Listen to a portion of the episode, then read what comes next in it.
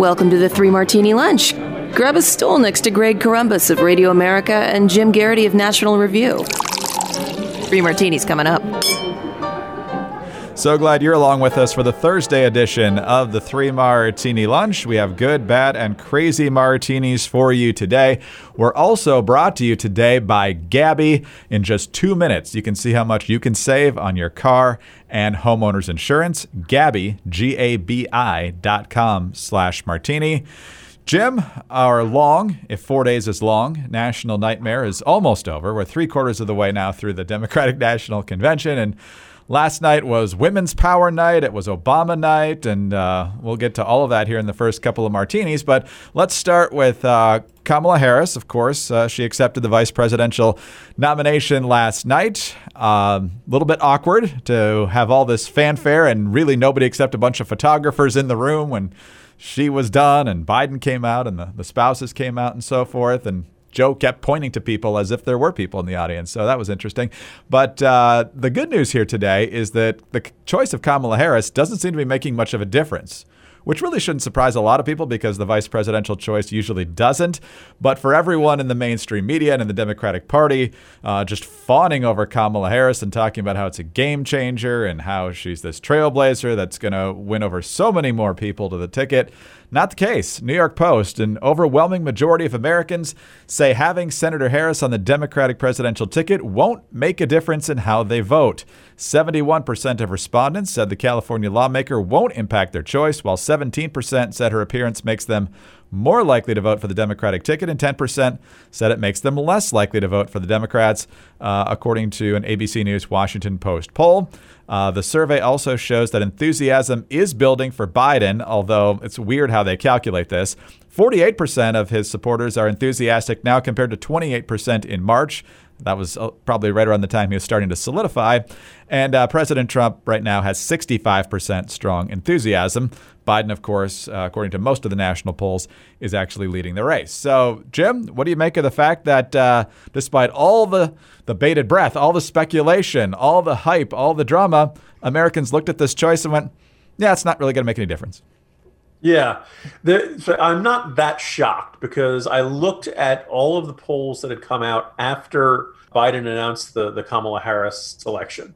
And in almost all of them, there was really very little change, maybe a little bit of a drop of one or two points for Biden. The one exception was the CNN poll, which had Biden going from a 14 point lead to a four point lead. Um, now, some of this you might say is okay, well, Biden had a pretty big lead pretty much since the primary uh, ended. Um, the, the pandemic is not helping the president. It may be that Joe Biden is at his ceiling. But by and large, from what we can see in these numbers, selecting Kamala Harris put him a little below his ceiling. that, that didn't work. And uh, the indication that most people said, yeah, this doesn't really impact my choice, doesn't seem surprising.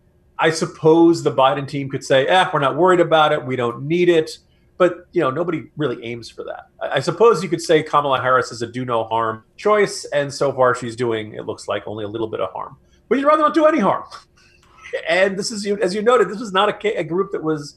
Uh, Biden was not generating tons of enthusiasm. Now the good news is that somebody who votes for you lethargically or, or dispiritedly, that vote counts as much as somebody who marks that ballot with great enthusiasm and energy and all that kind of stuff. It might come back to haunt you if the supporters for Trump are um, more enthusiastic and call more of their friends, email more of their friends. They do more activism, they do more effort to get out the vote, and, and the Biden camp, you know, doesn't have that kind of enthusiasm. But that's really kind of at the margins uh, there. And you know, also this is not the kind of environment where people really love lots of you know knocking door to door.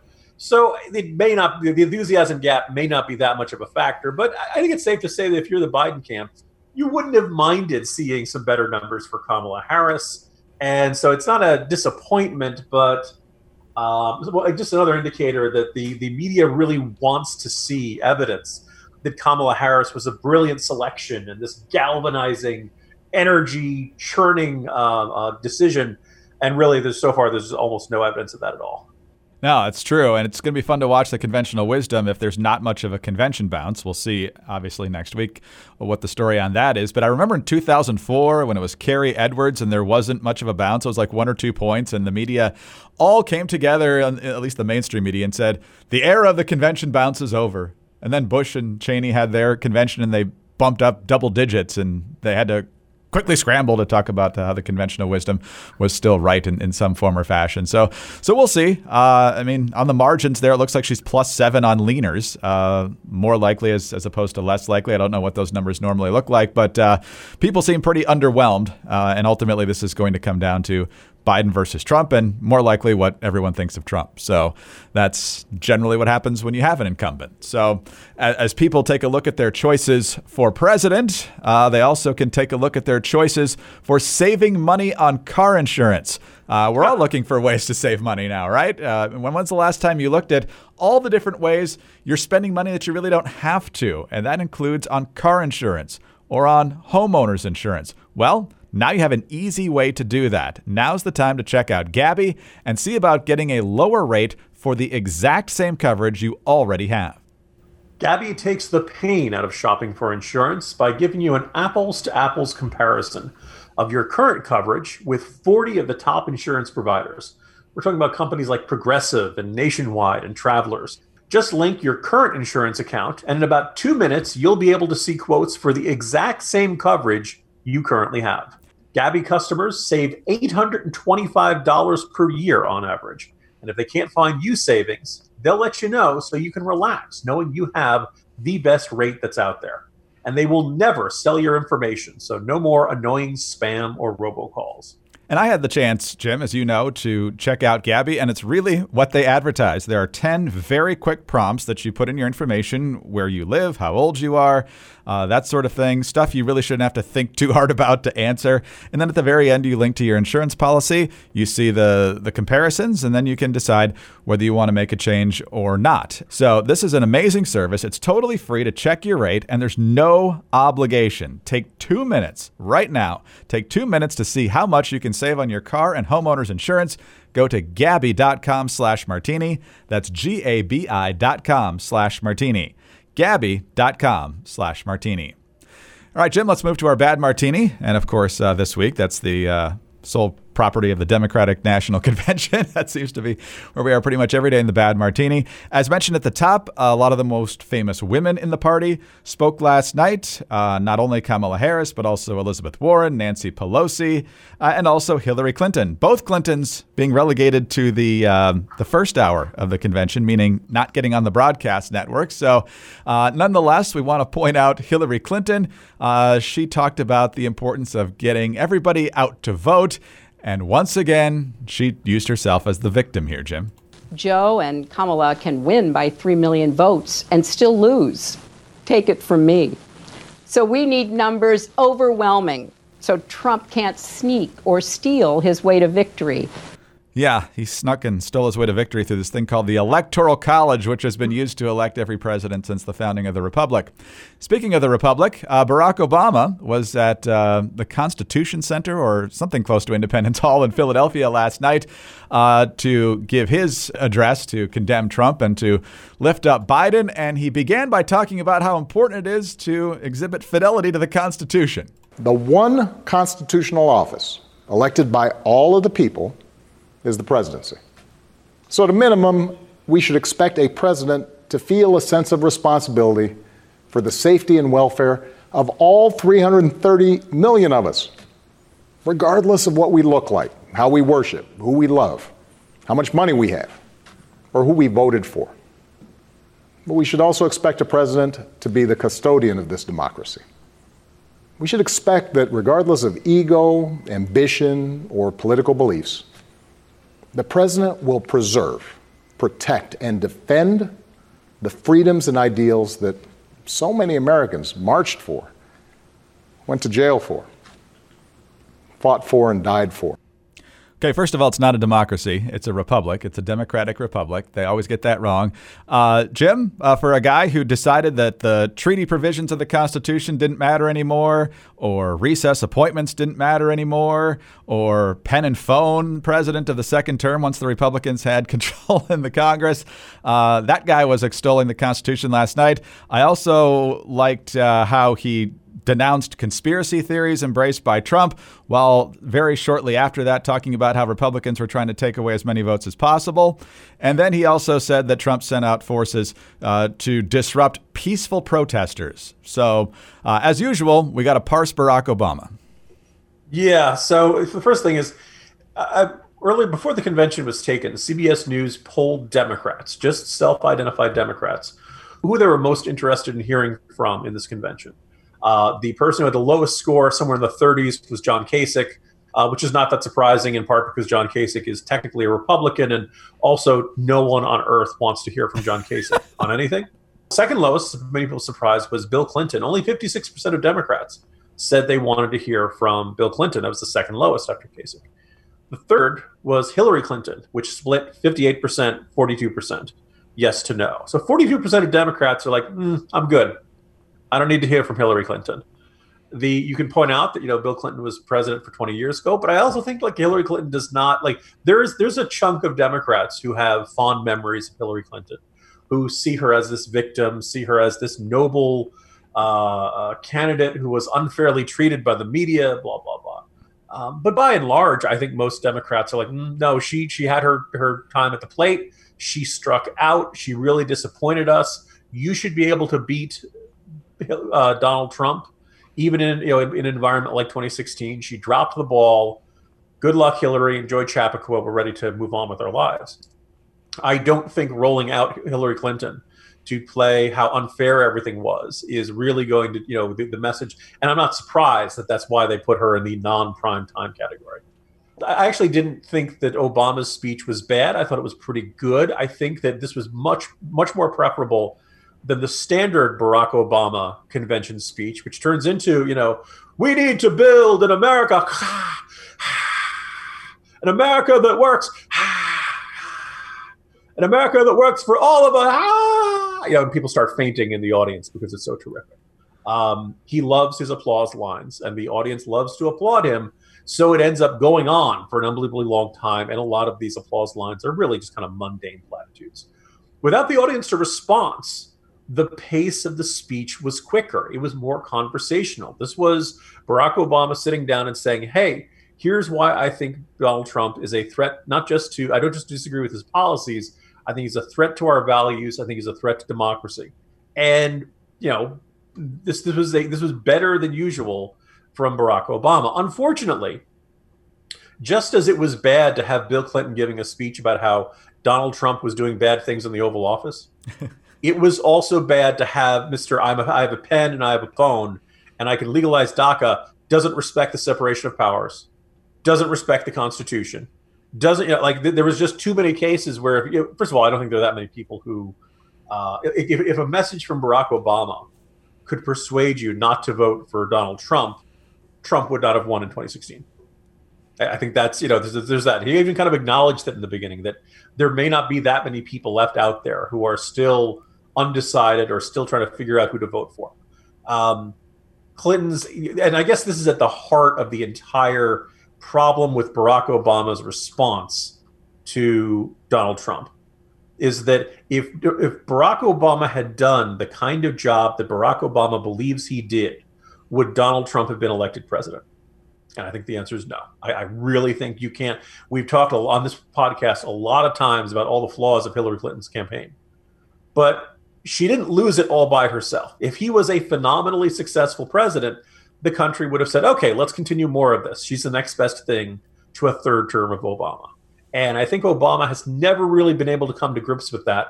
And last night, as much as it was a better speech than usual, it still talked around the fact that by the end of his two terms of his presidency, America was in a situation where enough people in enough key states were willing to say, hey, you know what? Let's roll the dice on this Donald Trump guy because what we're getting is just not working for me. Yeah, it was a combination. It was a combination that people were fed up with uh, a lot of the different things that the Obama administration had done. And Hillary was uniquely unlikable, but uh, people had Obama fatigue as much as he and his most devoted supporters don't want to believe that. That's the case. And it's usually the case after eight years. It's very rare uh, that the same party uh, holds on. Uh, Reagan to Bush is the only one in recent memory that that's, that that's happened. And there's a reason that that doesn't happen very often. All right, Jim. Well, four years ago, speaking of 2016, uh, Donald Trump scored the upset victory over Hillary Clinton, and he did so with a couple of unconventional people running his campaign. One is Kellyanne Conway, who had spent most of her life as a pollster. I think that was the first campaign she she ever was at the helm of, and of course, she's still uh, on the president's staff. Then there was Steve Bannon of Breitbart fame, and then he became a presidential counselor, and then in the wake of the Charlottesville mess, uh, he was out. Not too many people knew what he was up to. Now we know. Uh, he's been indicted today. This is CBS News. Federal prosecutors in New York announced Thursday that Steve Bannon, President Trump's former White House chief strategist, has been indicted along with three others for allegedly defrauding donors to a $25 million fundraising campaign to build a wall along the southern border. Acting U.S. Attorney for the Southern District of New York, Audrey Strauss, said that Bannon Brian Kolfage, hope I'm saying that right, Andrew Badolato, and Timothy Shea were arrested Thursday morning. Bannon, 66, was taken into custody by agents from the U.S. Postal Service, a law enforcement uh, source said, and is set to appear before a federal judge in Manhattan. Uh, so $25 million. Uh, the donors were repeatedly assured that 100% of the money raised would be used to build the wall, but those claims were false. Both Bannon and Kolfage received more than $1 million each. Uh, received more than $350,000, which he then used to pay for home renovations, payments towards a boat, a luxury SUV, a golf cart, jewelry, cosmetic surgery, personal tax payments, and credit card debt. And so, Jim, what do you make of uh, this being the latest installment of Steve Bannon's story? Years and years and years ago, you, you I think somewhere in the first term of Obama, uh, the first time I ever heard of Steve Bannon and encountered him was when he was making his uh, documentary about Steve, uh, Sarah Palin, and I got invited to some bizarre screening facility. A little, it was at somebody's house. It was somewhere in the Washington D.C. area. I think it was Northern Virginia, and Bannon screened his film, uh, his documentary, and I loved it. I actually thought it was really good. And I had a pleasant conversation with Steve Bannon, and I was like, "Oh, this is a very interesting guy." He, I, I noticed a lot of like kind of like cinematic language tricks that he had done. You know, this was propaganda, no two ways about it. This was going to be a film designed for, for fans of Sarah Palin talking about how great she was, but it was really well done propaganda. And almost all documentaries about politics are propaganda in one form or another.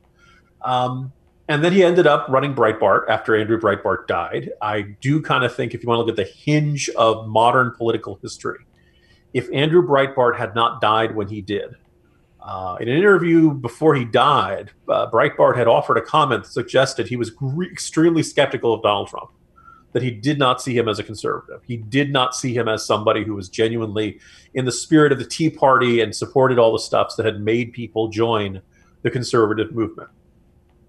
One of the great tragedies of our time, Andrew Breitbart dies. And control of his organization, the news organization that bore his name, was kind of up in the air a lot of interesting people who who you know are talented in the conservative movement ended up leaving in the aftermath of that. Uh, Larry O'Connor, uh, Dana Loesch, uh, Ben Shapiro, that, that, a whole bunch of folks who had built Breitbart into what it was left, and Breitbart.com turned into the primary media vehicle of the alt right, and it also turned into just an, an you know over the top, frothing at the mouth cheerleading you know vehicle for Donald Trump. It was such over the top that Steve Bannon got selected for the campaign job. And then, of course, he continued to work into the White House until he had his falling out with Trump, which was reportedly created by Bannon talking to Michael Wolff about his book and trashing the Trump children, particularly uh, Ivanka and, uh, and, and Jared Kushner. And I also think maybe Don Jr. too. Now, here's the thing you either have to have a pair of brass ones or rocks in your head to talk to a journalist and talk about how, how dumb the president's kids are if you work for the president. No president is going to keep you in circumstances like that. We feel wonder what was Steve Bannon doing then. This is uh, a you know again he's is an allegation. My suspicion is you don't bring an indictment like this unless you feel like you've got this. This is all financial crimes, so there's presumably bank records you know verifying all this stuff. Uh, I suspect Bannon will attempt to make some sort of plea. We'll see how this shakes out. It's possible some judge or jury says not guilty on this, but this is a lot of hot water. And if you're having a, you know, it's it's Thursday, August 20th. You're having a rough day. Morning's not going great. You're, you know, summer vacation. You weren't able to do the way you wanted to.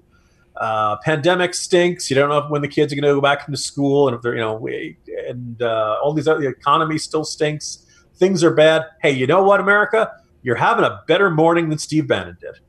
That's true. That's true. I'm just reading the Chyron on CNN as we record this, so right around noon, and apparently Trump has called it a sad event. I assume he had a few more words, but that's all I can read on the screen right now. But um, I, am sure the media will have a field day with this since they can obviously mention uh, the Trump connection. So, uh, Jim, we'll see where it goes from here. Tonight we get Joe Biden. Uh, I'm not sure who else is speaking tonight, but uh, just two more hours, people. Two more hours. Or you can just ignore it and we'll fill you in tomorrow, one way or the other. But uh, yeah, all of you guys have that option. Um, but I've been impressed at how many people have been going live. I got to say, I have to think, uh, given the stage they built, he's actually going to try to pull this off live, which is not what I would have suggested a couple of weeks ago. But we'll see how it goes. Yeah, I, I suppose you know, for a, a convention that has not had that much drama, here's some real drama. you know, this this can can Biden get through this, and how's he going to look, and is he going to trip over his words at any point? I mean, he's off a teleprompter, so he'll probably be fine. But um, just how's he going to look? We're not getting long serving, big servings of Biden these days, so we'll see how things shake out. But uh, you know, there's there's some genuine suspense tonight. And if he can get through that and, and three debates, he's probably the favorite. But uh, that's a big if for Joe Biden right now, given what we've seen lately. All right, Jim. Tune in tonight, America. Or not. Every, everybody, half the people are going to be tuning in just to see if he can get through the speech, much less what he actually has to say. So, Jim, we'll uh, talk about it tomorrow, I'm sure. See you then. See you tomorrow, Greg. Jim Geraghty, National Review. I'm Greg Corombos, Radio America. Thanks so much for being with us today. Don't forget about the good folks over at Gabi. Take two minutes and see if you can save on your car and homeowners insurance. Gabi.com slash martini. Please subscribe to the Three Martini Lunch. We would love to have a five star rating and a kind review from you. Also, please remember you can get us on those home devices. All you have to say is play Three Martini Lunch podcast. And please join us Friday for the next Three Martini Lunch.